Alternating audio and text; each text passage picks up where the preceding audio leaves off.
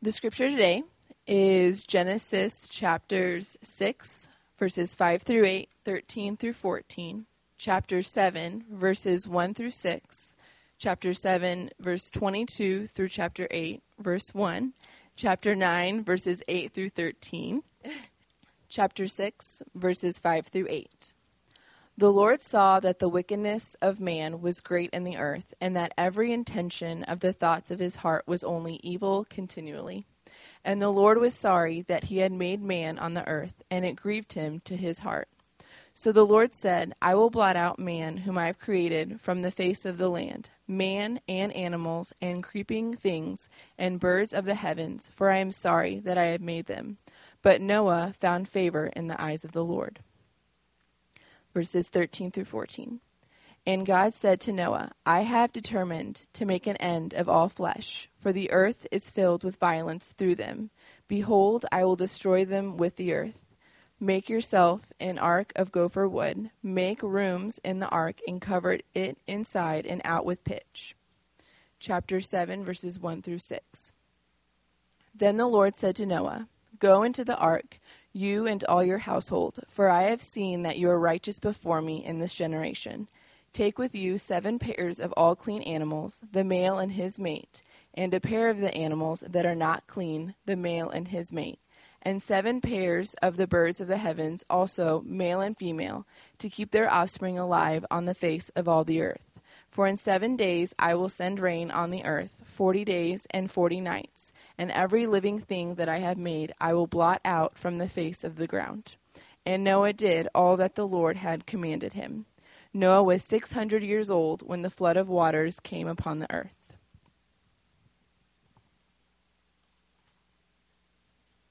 Chapter 7, verse 22 through, eight, uh, through chapter 8, verse 1.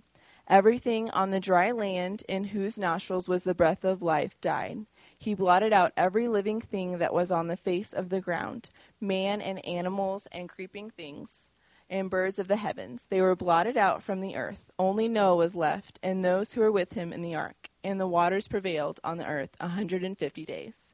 But God remembered Noah and all the beasts and all the livestock that were with him in the ark. And God made a wind blow over the earth, and the waters subsided. And then chapters 9, verse 8 through 13. Then God said to Noah and to his sons with him, Behold, I establish my covenant with you and your offspring after you, and with every living creature that is with you, the birds, the livestock, and every beast of the earth, with you as many as came out of the ark. It is for every beast of the earth. I establish my covenant with you that never again shall all flesh be cut off by the waters of the flood, and never again shall there be a flood to destroy the earth. And God said, This is the sign of the covenant that I make between me and you and every living creature that is with you for all future generations. I have set my bow in the cloud, and it shall be a sign of the covenant between me and the earth. The word of the Lord. Good morning. My name is Dan, and I'm on the leadership team here at Trailhead Church. Uh, so, welcome, uh, guest.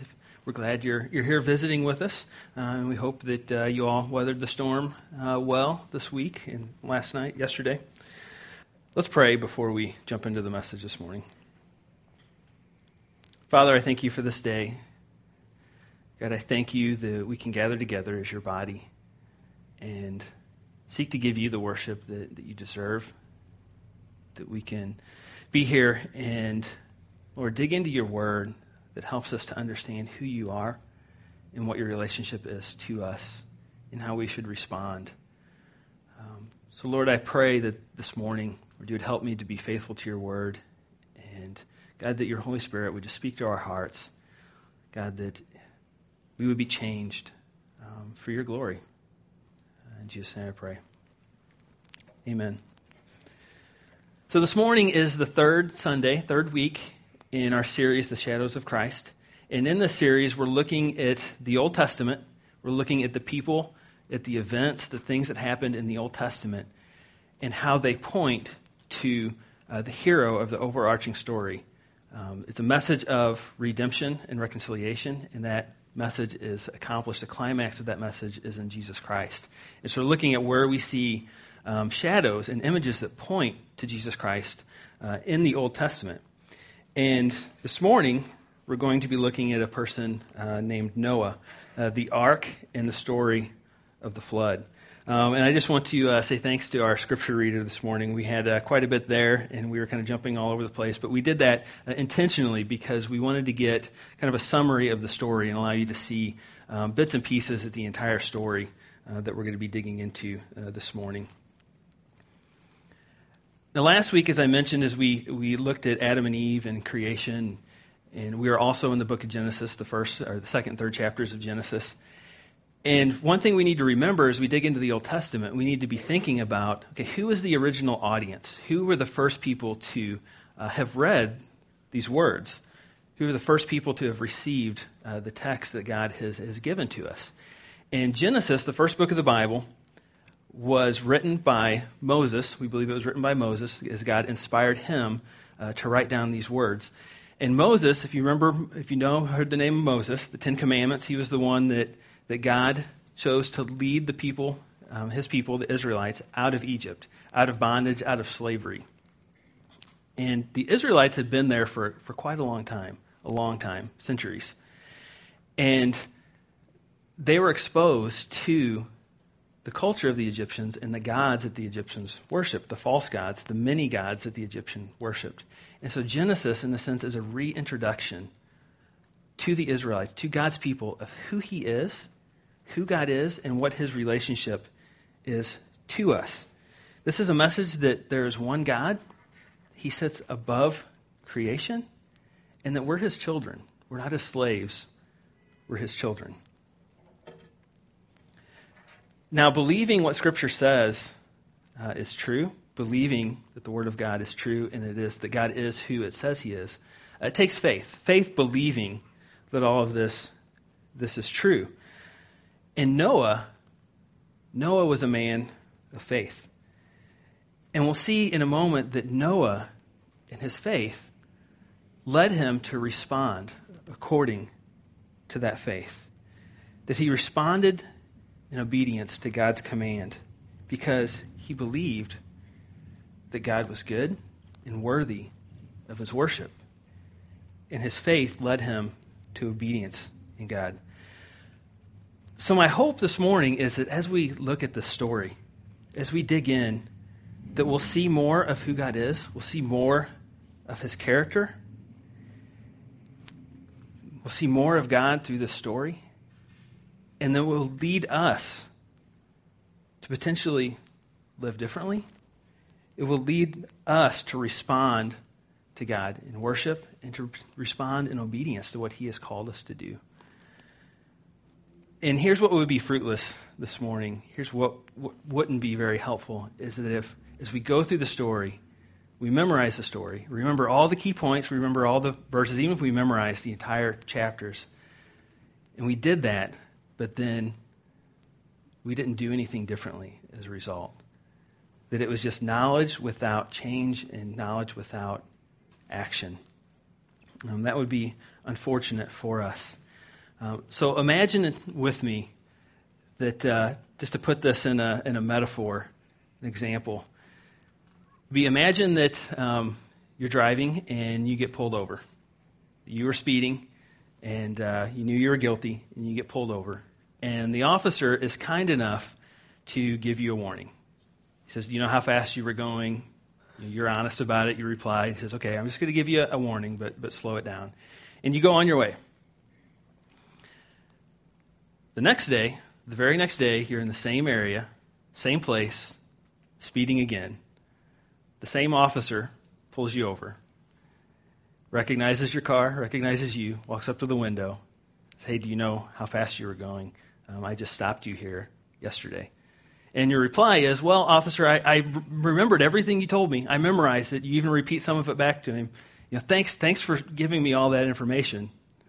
How well do you think that's gonna that's gonna go? Um, I think it's going to be a 120 plus dollar educational experience, right? It's probably not going to go well. Or think of it this way: think of someone giving you a brand new car. Okay, they give you a car and they give you the manual to go with that car. And you know, it's sitting in your driveway all nice and, and new and sparkly, and you read through the manual, you read through the, the guide for that. You know everything about that car. You know all the buttons, how to operate the, the sunroof, how to use the heated seats. Um, you know everything about it, but you never get in the car, you never turn it on, you never put your foot on the gas, you never use it. That would be unfortunate.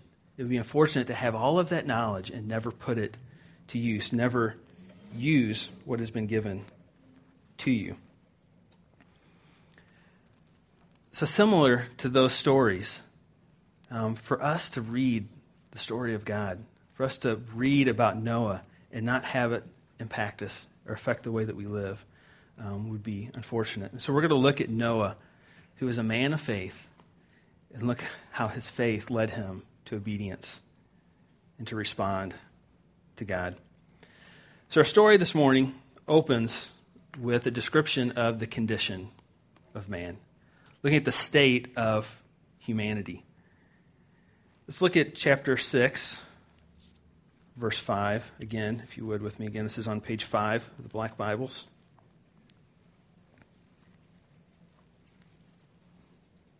You may want to put your finger there. We're going to be hitting some of these again.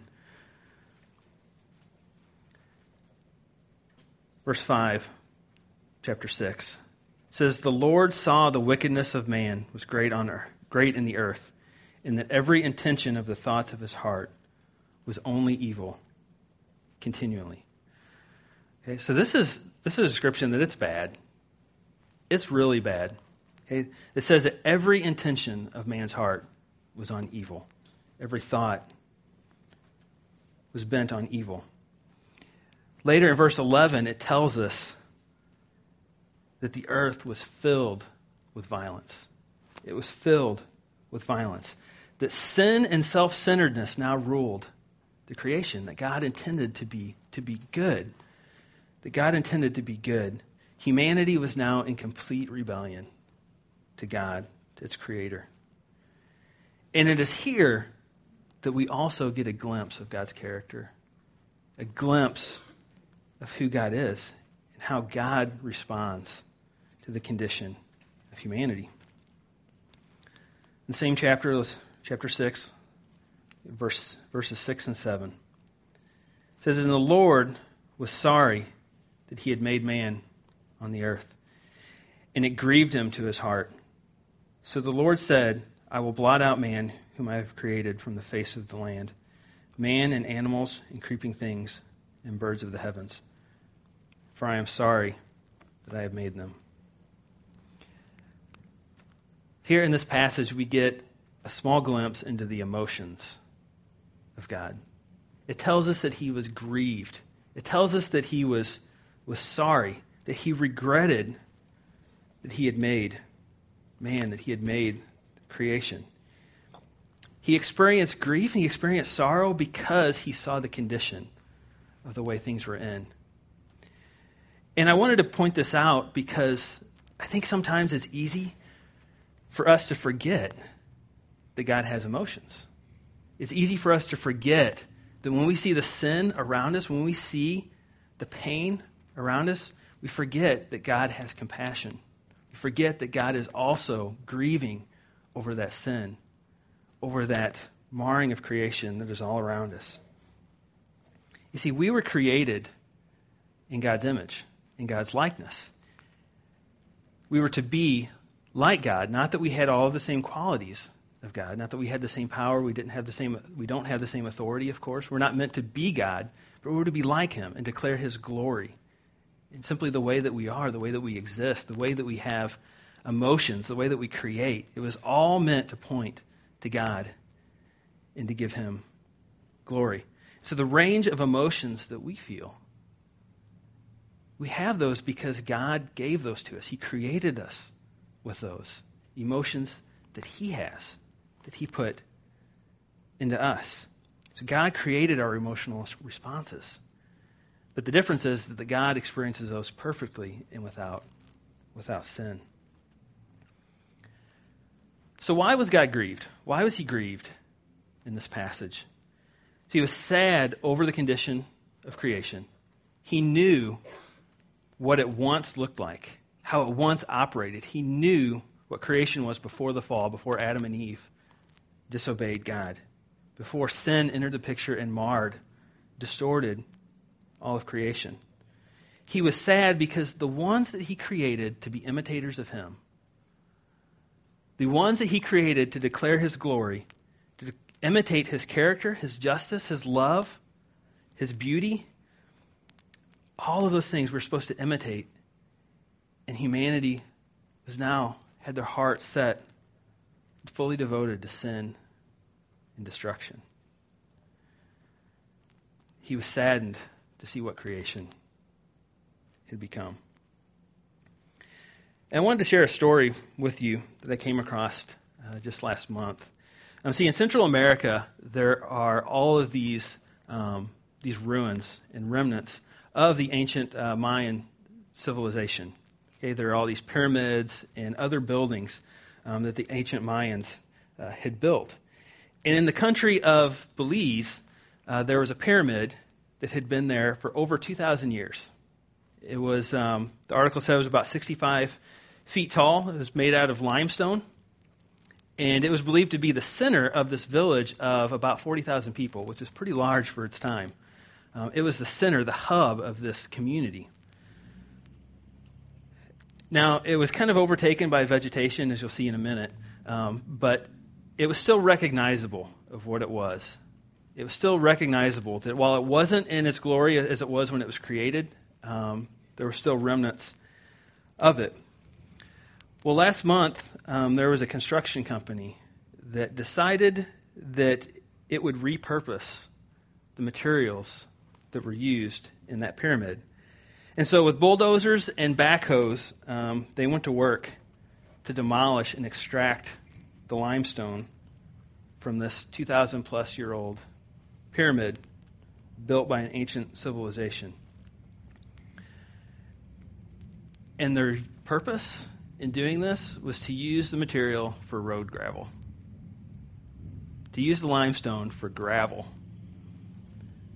Okay? Something that was once beautiful, something that had been around a long time and was irreplaceable, um, was now destroyed for a lesser purpose. It was destroyed because of greed and because of ignorance.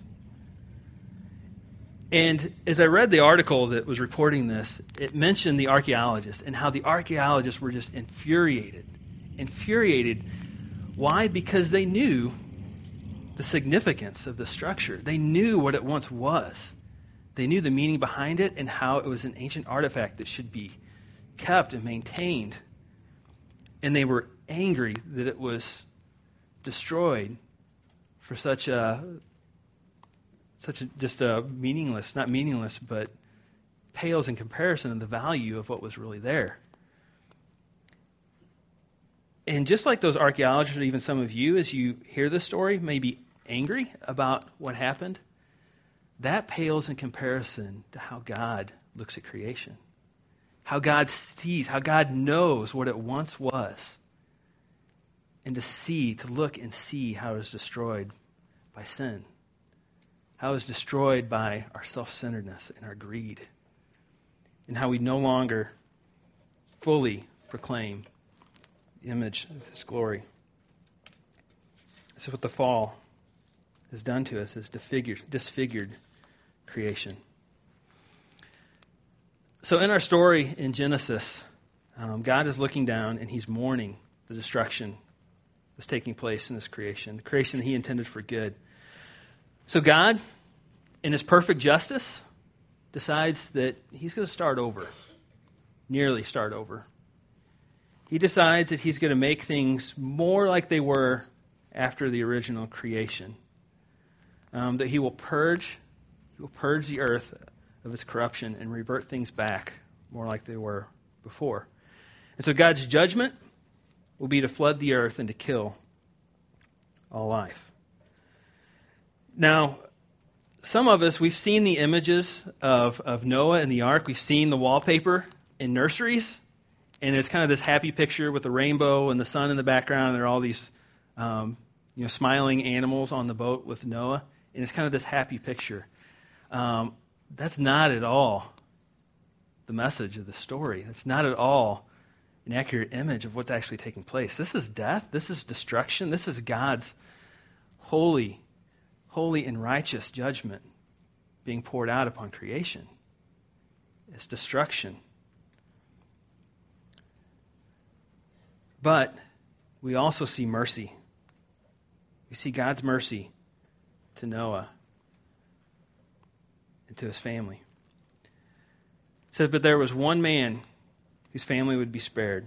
In verse 8 of chapter 6, it says that Noah found favor in the eyes of the Lord. That Noah was a man that was righteous in this generation. It doesn't say that he was perfect. It doesn't say that here. But we know that Noah was a man of faith. He believed that God was real and that God was worthy of his worship. And this faith resulted in God giving mercy. He gave mercy to Noah. So God had planned judgment and destruction, but he gives Noah a way out. And Noah responds with obedience. Let's take a look at verses 13 and 14 of chapter 6. And God said to Noah, I have determined to make an end of all flesh, for the earth is filled with violence through them. Behold, I will destroy them with the earth. Make yourself an ark of gopher wood. Make rooms in the ark and cover it inside and out with pitch. So God, God here tells Noah, says, Noah, I want you to build an ark. And Noah does it. See, repeatedly in the story, repeatedly in the story of Noah in Genesis, it says, And Noah did all that God had commanded him. See, Noah did something with the information, the information that God had given him. He didn't just memorize the commands, he lived them out, he put them to action. He didn't just say, Hey, God, those plans you gave me, in our, in our passage, it also mentions the dimensions of the ark. God gives all the information that Noah needs to build the ark. And Noah doesn't just reply with, God, I memorized all that. I know it. I know it. I know exactly how big this ark should be. He doesn't stop there. He actually goes and he does it. And he builds the ark as God had commanded. See, this took work. This took sacrifice. This cost Noah something. This would change. This took a long time. The ark took a long time to build. There was nothing like it that had ever been built. So it was kind of crazy. It was kind of crazy that God would ask Noah to do this. But Noah did it. And Noah responded in obedience. So later in the story, God commands Noah and his family to get onto the ark, along with all the animals that God had commanded him to take. And we see that as God promised, the flood came, that everything died, everything except the eight members of Noah's family and the animals that were on the ark. And after a year of being on the ark, the waters finally started to subside. And Noah and his family gets off the ark in chapter 8. And we see that one of the first things that Noah does when he gets off the ark after being on there for a year, one of the first things he does is he builds an altar to worship God and to offer God a sacrifice. Let's take a moment to look at chapter 9. And again, reading verses 8 through 13. Then God said to Noah and to his sons with him Behold, I establish my covenant with you and your offspring after you, and with every living creature that is with you, the birds, the livestock, and every beast of the earth with you. As many as came out of the ark, it is for every beast of the earth. I establish my covenant with you that never again shall all flesh be cut off by the waters of the flood, and never again shall there be a flood to destroy the earth. And God said, This is a sign of the covenant that I make between me and you and every living creature that is with you for all future generations. I have set my bow in the cloud, and it shall be a sign of the covenant between me and the earth. See, here God is making a covenant with Noah. A covenant. And a covenant is basically the terms of a relationship, the promises, in a sense, a contract that was used between two people or two nations. God is making a covenant of promises to Noah. God makes promises, and we know that God always keeps his promises. See, last week we looked at creation, we looked at Adam and Eve, and we saw that immediately after the fall, so immediately after Adam and Eve had sinned and introduced sin into the creation, immediately after they disobeyed God, God gave them a promise. He gave them a promise of rescue, a promise that an offspring, a descendant of Eve, would crush Satan's head, meaning that God would deliver his creation from the effects of sin and restore the original wholeness, the original peace, the original shalom that once existed in Eden.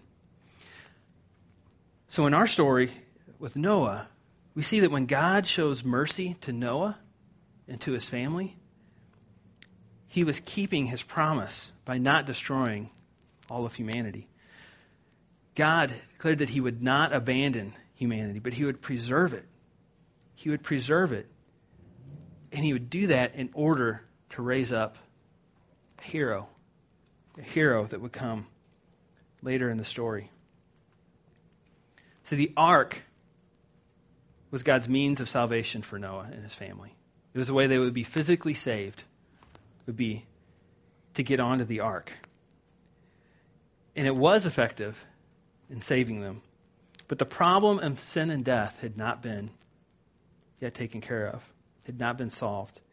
And it is here, it is here that we see the story pointing to Jesus. See, Noah had faith. He had faith in God, and he responded to God's plan of salvation. He responded to building the ark and getting onto the ark. See, the, no, the ark would be the vessel to take on God's wrath and God's judgment. Noah need only to respond to God's plan. And something in this that I want to take a minute to point out is that um, the ark that God had called Noah to build, um, the ark was basically a giant box, a giant wooden box. Okay? There were no sails, there were no oars, there was no rudder and Noah was no captain. And this was, this was God's plan. And Noah needed to respond to that, to do what God had commanded, and trust that God would take it from there. He needed to get onto the ark and trust. Because this ark was massive, it was solid, it was built to last. And that was God's plan for Noah's physical salvation. And similar to the ark, Jesus Christ is our plan for salvation. See, the ark took on God's judgment in the flood, and Jesus Christ took on judgment for our sin in himself. He took on God's judgment and his wrath against sin by being beaten and being put to death on a cross that Jesus once and for all paid the price, paid the penalty for humanity's rebellion. And Jesus defeated death in his resurrection. And our salvation is dependent upon putting our faith in Christ, in God's plan for salvation. So, what does this mean for us this morning? What does this mean for us? First, see, Jesus is the object of our faith and the one that saves us. It is through Jesus, it is through Christ that we have restored relationship with God. It is through him that we have the promise of eternal life and restored creation, that things will be set back to the way they were intended to be. See, our faith is not in our performance. Our faith is not in our ability to live up to the commands that God has, has given us, because sin is still present within us. Our hearts are still bent often on evil. But it's not up to us to perfectly live out everything that God has commanded us to do. It's about what Jesus has done for us. It's about the fact that Jesus died for us and completely satisfied God's wrath against sin. So it's not about how much we read Scripture, it's not about how much we pray, it's not about how sinless of a life that we lead. It's not about that. Jesus lived the sinless life for us. We can never earn our salvation. None of those things could ever save us. It's about Jesus and what he's done for us. But secondly, knowing that, having that information, knowing that in our hearts, that Jesus died for us and there's nothing we can do to earn our salvation, that, faith in that, and who Jesus says he is, and he did what he, Scripture says he did, should lead us to something. It should lead us to respond in obedience. It should lead us to want to imitate God, to imitate the way He created us to be. It should lead us to respond in obedience. Not because in that response we'll be saved, not because that will earn anything for us, but because God has already saved us. Because God has already loved us. We should want to do the things that He has commanded us to do. We should look to respond because He has saved us. So, how do we do that? What is it that we're to respond to? Um, I want to keep it simple this morning, and um, was thinking of the story of in the New Testament when the disciples approached Jesus. And they were familiar with the Ten Commandments, the law given to, to Moses. They were familiar with that, and they asked Jesus, what's, what's the greatest one? What's the most important one? If we're to really focus and work hard at one, which, which one should it be? What's the greatest commandment? And Jesus replies by saying, It's to love God with all your heart and to love your neighbor as yourself. So this means that we put God first in our life and that we're intentional about sharing the gospel with our friends with the people around us, with our neighbors, both in word and in deed. This means that we imitate Christ because we're his beloved children. And we do that so that people will get on the ark with us. And as I was digging into the passage this week, and I was listening to another pastor as he spoke on the same passage, and he mentioned that it was likely that Noah had to have a crew to help him build the ark. That it was more than just his family. That this thing was massive. And he probably needed carpenters to help him, those that kind of knew how to work with wood well and to build things. And it crossed my mind to think that there were all these people helping Noah to build this ark, and they never got on it. They were building the very thing that could save them, but they never got on it. That it was only Noah and his family that was saved. And God calls us that he, he saves us. He gives us His mercy. He gives us His grace. He invites us in to basically get into the ark. And that ark has already withstood God's judgment. Jesus has already withstood God's judgment for us. And he says, Go and make disciples. Invite other people onto that ark. Invite them to believe that Jesus is who he says he is. And so this morning, I want to invite you, if you're not sure about who Jesus is, I want to invite you to continue to explore that. I want to invite you to believe. I want to invite you to believe that Jesus is the Son of God, that he died for our sins, and he rose again that the world as we see it was not the way it was intended to be. And God says it's not always going to be like this. God says, I have a plan. God is a God of mercy and of grace. And He provides, just like He provided for Noah, He provided a way out for us. And I want to invite you this morning to believe that.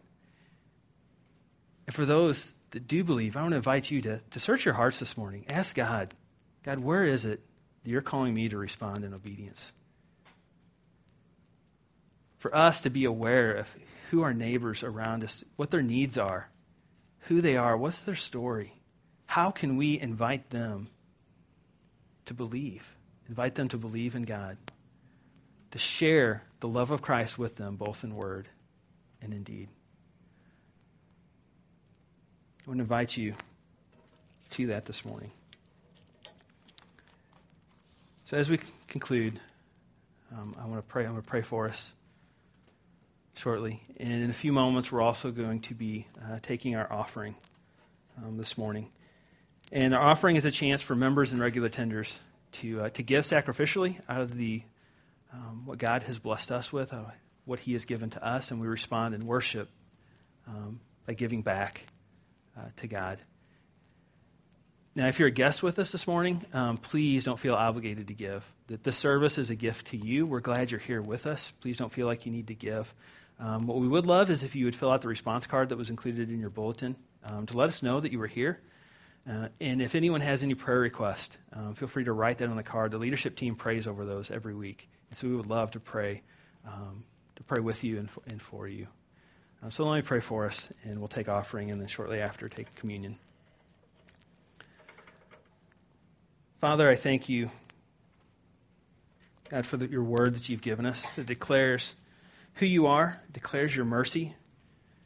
God, it declares your holiness and your righteous judgment. But God, that we are not left on our own or to face that. That Jesus took that for us, that he suffered for us out of your love God, that you have for us. So, Lord, help us to believe this morning. Help us to take that message of grace and forgiveness in reconciliation, to take that message and to love our neighbors by serving them and sharing that message with them. Help us to respond, God, to obedience. Lord, if there's sin in our hearts that we've tolerated, that we overlook, God, may your Holy Spirit convict us and challenge us, God, to be obedient because that's, God, a better way. God, that we will never find peace, we'll never find satisfaction, God, in sin. But God, you have a better promise for us, a better way to live, a better means to joy, and that is through you. Search our hearts this morning, God, I pray. Help us to respond to it. In Jesus' name, amen.